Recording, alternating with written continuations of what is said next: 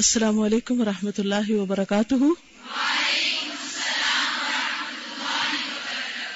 نحمده ونصلي على رسوله الكريم اما بعد، فاعوذ بالله من الشيطان الرجيم بسم الله الرحمن الرحيم رب اشرح لي صدري ويسر لي امري واحلل عقدة من لساني يفقهوا قولي فصل 77 فصل 77 قتل کی برائیوں کے مختلف درجات، مذکورہ گناہ کے بعد ظلم اور ادوان کا درجہ ہے۔ یعنی اللہ کے ساتھ شرک کرنے کے بعد بندوں کے ساتھ زیادتی کرنا بڑا گناہ ہے۔ ظلم اور ادوان ادوان کہتے زیادتی، عدل اور انصاف کے خلاف ہے۔ عدل و انصاف ہی سے آسمان و زمین قائم ہے اللہ تعالیٰ نے اپنے رسول اور پیغمبر اس لیے بھیجے کہ لوگوں کو قسط اور عدل کی تلقین کریں۔ اپنی کتابیں بھی اسی لیے اتاری۔ یہی وجہ ہے کہ ان اللہ یعنی اللہ کے ہاں ظلم اکبر القبائر ہے۔ اور گناہ کا بڑا چھوٹا ہونا بے اعتبار ظلم اور مفاسد ہے۔ یعنی جیسا ظلم ہوگا ویسا ہی گناہ بڑا۔ جیسا فتنہ فساد ہوگا، اسی درجے کا گناہ۔ مفاسد جس درجے کے ہوں گے، اسی درجے کا ظلم ہوگا۔ ایک آدمی اگر اپنے بے گناہ بچے کو قتل کر دیتا ہے حالانکہ اللہ تعالیٰ نے انسانی طبیعت کچھ ایسی بنائی ہے کہ وہ بچے سے محبت کرے، بچے پر رحم اور شفقت کرے۔ اور پھر ماں باپ کو تو خاص طور پر محبت اور شفقت کا حصہ زیادہ دیا گیا ہے۔ اس کے باوجود وہ صرف اسے اس ڈر سے قتل کر دیتا ہے کہ وہ اس کے ساتھ کھائے پیے گا اور اس کے مال میں شریک ہوگا۔ تو یہ کبھی ترین اور سخت ترین ظلم ہے۔ اپنے بچے کو قتل کرنا زیادہ بڑا ظلم ہے، زیادہ بڑا جرم ہے۔ یعنی قتل ویسے بھی جرم ہے، لیکن اس کے درجے ہیں۔ گناہ کے اعتبار سے اور اس کی سزا کے اعتبار سے۔ اس میں سب سے بڑا قتل کون سا ہے؟ اپنے بچے کو قتل کرنا۔ کس ڈر سے؟ کہ کھانے میں شریک ہوگا۔ چاہے وہ پیدا ہو اس وقت یا پھر پیٹ میں ہی مار دے انسان۔ دونوں طرح۔ قتل تو قتل ہے۔ جب جان پڑ گئی تو جان لینا کہیں بھی بہت بڑا جرم ہے۔ تو یہ کبھی ترین اور سخت ترین ظلم ہے۔ اسی طرح ماں باپ کو قتل کرنا، جو اس کے وجود کا سبب ہے یعنی جو اس کی زندگی کا سبب بنے، اسی درجے کا ظلم ہے۔ قتل کے مدارج مدارج لیولز ڈگری اس کی کباہت اور نتائج کے اعتبار سے یعنی ریزلٹ کے اعتبار سے مختلف ہیں۔ مقتول اگر نیک آدمی ہے، جس کو قتل کیا جا رہا ہے، اگر نیک آدمی ہے، دین کی تبلیغ اور تلقین کرتا ہے واز اور نصیحت سے لوگوں کو دین کی راہ بتاتا ہے یعنی کوئی عالم ہے اسکالر ہے، تو اسے قتل کرنا زیادہ بڑا گناہ ہے، ایک عام انسان کی بنسبت۔ مقتول کی ان خصوصیات کے لحاظ سے قتل کے درجات مختلف ہوں گے یعنی جس درجے کے بندے کو مارا ہوگا، اسی درجے کا گناہ ہوگا۔ اور یہی وجہ ہے کہ قیامت کے دن وہ آدمی سخت ترین عذاب کا حقدار ہوگا جو کسی پیغمبر کو قتل کرے یا نبی اور پیغمبر اسے قتل کر دے۔ امام عادل اور عالم دین کو قتل کرنے کا جو لوگوں کو قسط اور عدل کی تلقین کرتے ہیں، اسی کے قریب قریب جرم ہے۔ یعنی انبیاء کے قتل کے بعد سب سے بدترین قتل عالم دین اور امام عادل کو قتل کرنا ہے۔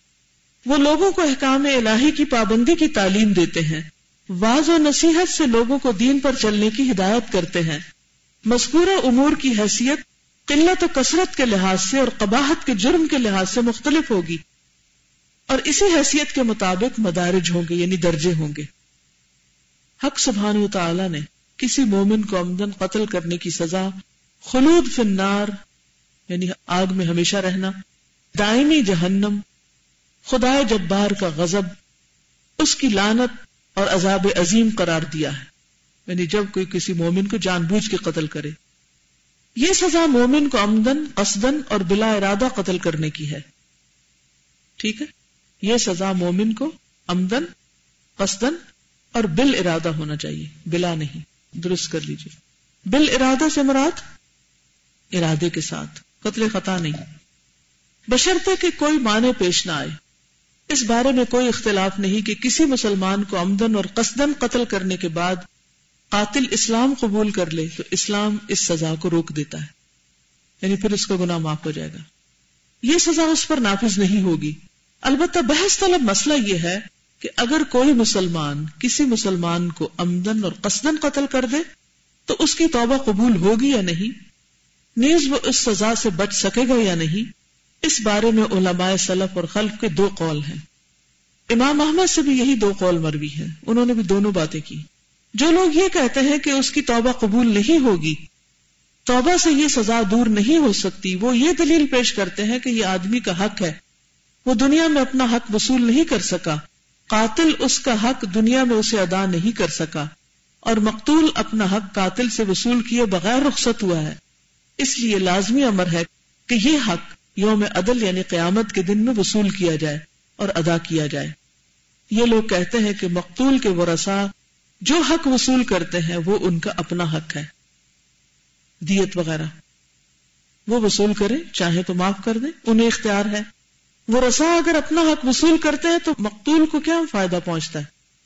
یعنی اگر کو مر جاتا ہے اور اس کی جو بلڈ منی ہے، قاتل پے کرتا ہے، تو مقتول کو تو نہیں پہنچتی وہ۔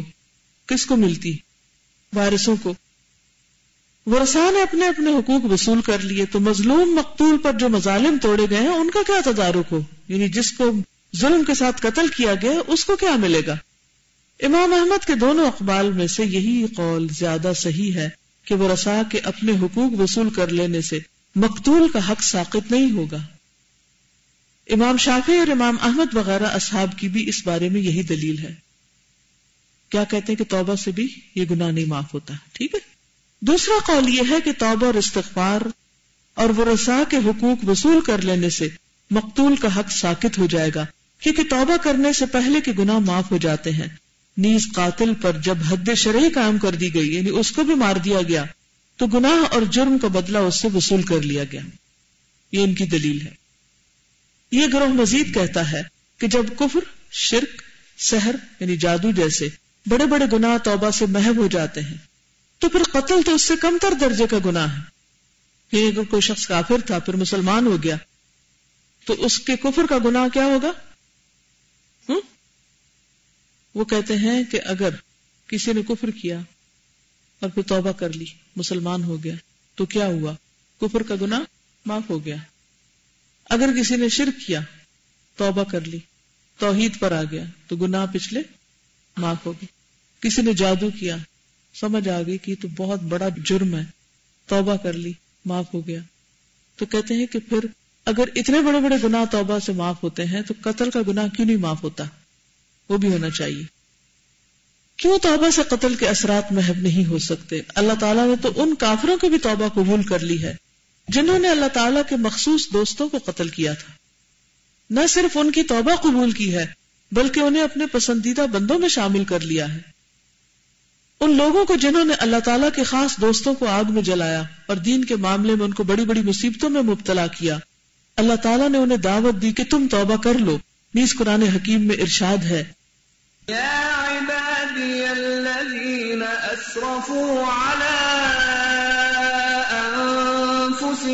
لا تقنطوا من رحمة الله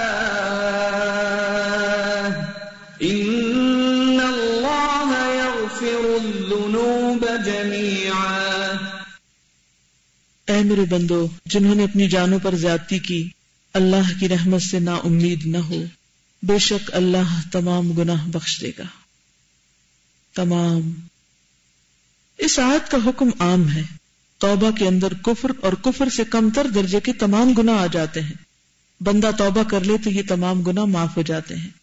یہ لوگ کہتے ہیں کہ جب بندہ توبہ کر لیتا ہے اور گناہوں سے اپنی مغفرت مانگ لیتا ہے، تو اسے گناہوں کی سزا کس طرح دی جا سکتی ہے؟ توبہ کے بعد سزا دینا شریعت الہی اور اصول جزا و سزا کے قطن منافی ہے۔ نیز یہ لوگ کہتے ہیں کہ قاتل جب توبہ کرتا ہے تو اس کے یہ معنی ہوتے ہیں کہ قاتل نے اپنی جان مقتول کے حوالے کر دی۔ لیکن چونکہ مقتول مر چکا ہے اور اس کے حوالے کرنا غیر ممکن ہے، اس لیے شاعر نے مقتول کے ورسا کو اس کا قائم مقام بنا دیا۔ اس نے جب اپنی جان مقتول کے ورسا کے حوالے کر دی تو گویا مقتول ہی کے حوالے کر دی۔ جس طرح مرنے والے کا مال اس کے ورسا کو دے دیا جاتا ہے، تو وہ ادا ہو جاتا ہے۔ اسی طرح وارث کو دے دینے کا معنی یہی ہے کہ مورس کو دے دیا گیا۔ مورس کون ہوتا ہے؟ جی جس کی وراثت تقسیم ہو۔ اصل مسئلے کی پوری پوری تحقیق اور وضاحت یہ ہے کہ قتل کے ساتھ تین قسم کے حقوق وابستہ ہوتے ہیں۔ کون سے؟ حق کے الہی، حق کے مقتول، حق کے ولی۔ یعنی جب کوئی قتل ہوتا ہے تو تین طرح کے حق لازم ہوتے ہیں۔ نمبر ایک، حق کے الہی۔ حق کے الہی سے مراد اللہ کا حق۔ نمبر دو، مقتول، قتل ہونے والے کا حق۔ حق کے ولی، وارثوں کا حق۔ کوئی قاتل برضا رغبت اپنے اختیار سے اپنی جان مقتول کے حوالے کر دیتا ہے۔ یعنی قتل کیا اور اس کے بعد اس کو ندامت ہوئی، اس نے کہا وہ مقتول کے وارثوں کے پاس چلا کر کہا کہ میں حاضر ہوں، آپ مجھ سے بدلہ لے لیں۔ وہ اپنے اس فیل پر نادم اور پشمان ہے اور خوف الہی سے اس کا دل لرز اٹھا ہے اور توبت النسوخ کر رہا ہے۔ تو یقین ہے کہ اس توبہ سے حق کے الہی معاف ہو جائے گا۔ اللہ تعالیٰ اس کو معاف کر دے گا۔ مقتول کا ولی جب اپنا حق وصول کر لیتا ہے بلڈ منی لے لیتا ہے، اس سے مسالت کر لیتا ہے یا معاف کر دیتا ہے، تو حق کے ولی بھی معاف ہو جائے گا۔ اب باقی رہا مقتول کا حق، تو قاتل نے اگر توبہ کر لی اور نیکو کار بن گیا، تو قیامت کے دن اللہ تعالیٰ اپنی جانب سے مقتول کو معاوضہ دے دے گا۔ تو اس کو بھی حق مل جائے گا۔ اور قاتل و مقتول میں مسالحت کرا دے گا یعنی صلح کرا دے گا۔ اس طرح کرنے سے نہ تو مقتول کا حق مارا جائے گا، نہ توبہ کرنے والے کی توبہ رائے گاہ جائے گی۔ ٹھیک ہے، دونوں کو اپنی اپنی جگہ مل جائے گا۔ اب رہا مال کا مسئلہ، تو اس بارے میں مختلف اقوال ہیں۔ ایک گروہ کہتا ہے کہ کسی دیندار مقروض نے، دیندار مقروض نے مال کے اصل مالک کے مر جانے کے بعد مالک کے وارثوں کو وہ مال ادا کر دیا تو مقروض آخرت میں اس طرح قرض سے بری ذمہ ہو جائے گا، جس طرح دنیا میں ادائیگی کے بعد ہو جاتا ہے۔ مثلا اگر کوئی ایک انسان کسی دوسرے سے قرض لیتا ہے اور جس نے قرض ہے وہ اگلے دن مر جاتا ہے۔ اب اس میں قرض لینے والے کا کوئی قصور ہے؟ کہ اس نے قرضہ کیوں نہیں واپس کیا تھا؟ اگر اس نے وعدہ خلافی کی ہے تو وہ الگ بات ہے۔ لیکن دنیا میں لین دین کا کاروبار چلتا رہتا ہے، کوئی قرض لیتا ہے کوئی دیتا ہے۔ اب کسی کی موت کا وقت بھی لکھا ہوا ہمیں نہیں پتا کہ کب کوئی دنیا سے جا رہا ہے۔ اب مثلا اگر اے نے بی سے قرض لیا اور بی اگلے دن مر گیا۔ اب اے کو کیا کرنا چاہیے؟ وہ اس پیسے کو یہ سمجھ کے نہ رکھ دے کہ وہ تو مالک مر گیا، اب یہ پیسہ میرا ہو گیا۔ کیا کرنا چاہیے؟ جی ہاں۔ میت کے وارثوں کو وہ رقم واپس لوٹانی چاہیے تاکہ وہ تقسیم کر لیں آپس میں۔ تو اس طرح اس کے امال نامے میں وہ گناہ نہیں رہے گا کہ اس نے کسی کا حق مارا۔ دوسرا گروہ کہتا ہے کہ نہیں، جس پر ظلم ہوا اور جس کا مال گیا ہے، قیامت کے دن اس کا مطالبہ اللہ حال ہی باقی رہے گا۔ اس دن وہ اپنی چیز وصول کرے گا۔ وہ رسا کے وصول کرنے سے جو ظلم اس پر ہوا ہے، اس کا تدارک قتل نہیں ہو سکتا۔ مال کا اصل مالک اپنی عمر کی آخری ساتوں تک مقروض کی نا دہندگی کی وجہ سے اپنے مال سے فائدہ نہ اٹھا سکا۔ مرنے تک وہ اس سے محروم رہا۔ یہ ایسا ظلم ہے کہ اس کا تدارک ہی نہیں ہو سکتا۔ مرنے کے بعد اس کے ورسا کو دے دیا گیا تو وہ رسا مستفید ہو رہے ہیں۔ اس کی ذات کو کیا فائدہ پہنچا؟ یعنی اگر کوئی جان بوجھ کے ایسا کرتا ہے تو پھر اس کی پکڑ بھی ہو سکتی۔ اس گروہ نے اس رائے کی بنیاد اس دوسرے مسئلے پر رکھی ہے کہ ایک ملکیت اور مالیت کے مالک متعدد ہیں۔ کیا مانا؟ ایک ملکیت، مثلا یہ کتاب کے مالک متعدد ہے میں بھی ہوں اور کچھ اور بھی ہیں۔ لیکن اس کی صورت یہ ہو گئی ہے کہ مال ایک شخص سے دوسرے شخص کی طرف منتقل ہوتا چلا آ رہا ہے اور اس کے وارث بہت سے ہیں۔ اس صورت میں مطالبے کا حق تمام وارثوں کو ہے۔ کیونکہ ہر وارث اپنے حصے کا حقدار ہے۔ قبضہ دار کا فرض تھا کہ وہ ہر ایک کو اس کا حصہ دے دیتا۔ امام مالک اور امام احمد کے شاگردوں کا اس بارے میں یہی مسلک ہے۔ میرے استاد، حضرت شیخ ابن تیمیہ نے ان ہر دو گروہ کے مسلک سے الگ فیصلہ کیا وہ الگ فیصلہ فرماتے ہیں۔ ایک مورس دوسرے سے مال کا قبضہ لے سکتا تھا، مطالبہ کر سکتا تھا۔ پھر بھی اس نے یہ مال وصول نہیں کیا تاکہ وہ مر گیا۔ اس صورت میں آخرت میں وہ رسا کو مورس سے مطالبے کا حق باقی رہے گا۔ جیسا کہ دنیا میں حاصل تھا، اور اگر وصول کرنے یا مطالبہ کرنے کی اس میں قدرت اور استطاعت ہی نہ تھی، ظلم اور عدوان درمیان میں حائل تھا، تو اس صورت میں قیامت کے دن مطالبے کا حق صرف مورس کو ہوگا۔ یعنی وہ مانگ سکتا جس کا مال تھا۔ اس مسئلے کی یہ بہترین تفصیل اور توضیح ہے، کیونکہ جب ظالم سب مال ضائع کر دیتا ہے، ظالم سب مال ضائع کر دیتا ہے اور مورس کے پاس اس کا حق پہنچنے ہی نہیں دیتا اور اس پر اس کا وصول کرنا دشوار کر دیا تو اس مال کی نوعیت اس کے غلام کسی ہے جسے کسی نے قتل کر دیا یا اس گھر کسی ہو گئی جسے کسی نے جلا دیا یا اس کھانے پینے کی سی ہوگی نے اس کی طرح ہو گئی جسے کسی نے زبردستی کھا پی لیا ان صورتوں میں در حقیقت مال مورس کے حق میں تلف ہوا ہے، نہ کہ وارث کے حق میں۔ ٹھیک ہے؟ کیونکہ وہ تو جس کا مال تھا اس کو نقصان گیا نا۔ قیامت کے دن اس کے مطالبے کا حق بھی صرف اسی کو ہوگا جس کی ملکیت تلف ہوئی۔ ملکیت اس مورس کی ہے، نہ کہ اس کے برسا کی۔ مسئلے کی شکل اب یہ ہوگی کہ اگر مال اس قسم، اقار اور زمین ہے، اقار کس کو کہتے ہیں؟ پراپرٹی وغیرہ۔ یا کوئی ایسی مالیت اور ملکیت ہے جو اس مورس کے مرنے کے بعد قائم اور باقی ہے، تو وہ مورس کے ورسا کی ملکیت ہے۔ ٹھیک ہے؟ غاسب کا فرض ہے کہ مورس کے ورسا کو اسی وقت یہ مال واپس کر دے۔ اس نے اگر مورس کے ورسا کو مال واپس نہ کیا، تو قیامت کے دن اس مورس کے ورسا اسی طرح اس مال کے مطالبے کا حق رکھتے ہیں، جس طرح دنیا میں مطالبے کے حقدار تھے۔ سوال کی یہ صورت اس قدر قوی ہے کہ اس سے مخلصی ناممکن ہے خلاصی ناممکن ہے۔ کس سے؟ کسی کا حق اگر مارا ہے تو حقدار جو مطالبہ قیامت کے دن کرے گا۔ دلیل نہایت قوی ہے۔ ہاں البتہ یہ کہا جا سکتا ہے کہ اس صورت میں مطالبے کا حق مورس کو ہے۔ اور وہ رسا میں تمام کو مطالبے کا اسی طرح حق پہنچتا ہے۔ جس طرح کسی غاصب ظالم نے ایک گروہ کا مشترکہ مال غصب کر لیا تو گروہ کے تمام افراد کو اپنے مال میں اپنے حصے کے مطالبے کا حق ہے۔ اگر کوئی آدمی کسی ایسے وقف کا متولی بن گیا، وقف کیا ہوتا ہے؟ جسے پراپرٹی وقف نہیں کر دیتے، مسجد کیا ہوتی ہے؟ اوقاف اوقاف کو بھی سنا؟ یعنی کسی کی پرسنل پراپرٹی نہیں، بلکہ کسی نیکی کے کام کے لیے اس کو ابینڈن کر دیا گیا۔ جو کئی خاندانوں پر وقف کیا گیا ہے۔ مطلب بعض اوقات یہ ہوتا ہے کہ دین کے کام کے لیے وقف کرتے ہیں اور بعض اوقات ویسے ہی وقف کیا جاتا ہے۔ کہ اس چیز کا فائدہ فلاں کو پہنچے۔ اس نے تمام کے حقوق ضائع کر دیے تو قیامت کے دن یہ سب کے سب اس سے مطالبے کا حق رکھتے ہیں۔ یہ نہیں کہ کچھ کو مطالبے کا حق ہوگا اور کچھ کو نہیں۔ واللہ عالم اللہ ہی کو سب سے زیادہ پتا ہے۔ خلاصہ کیا ہے؟ کوئی بتائے گا کیا سمجھ میں آئی بات؟ قاتل کو چھوڑیے۔ کسی کے مال غصب کرنے کے بارے میں آپ کیا کہتے ہیں؟ اور غصب کیا ہوتا ہے؟ زبردستی کسی کا مال ہتھیار لینا۔ قبضہ کر لینا۔ ٹھیک ظلم کے ساتھ اگر کوئی کسی کا مال ہتھیار لیتا ہے، تو وہ معافی نہیں ہوگی۔ جب تک کہ حقدار حق معاف نہ کر دے۔ جی ہاں۔ مال جس سے لیا تھا، اگر وہ دنیا میں نہیں رہا، تو وارثوں کو مال لوٹا دینا چاہیے۔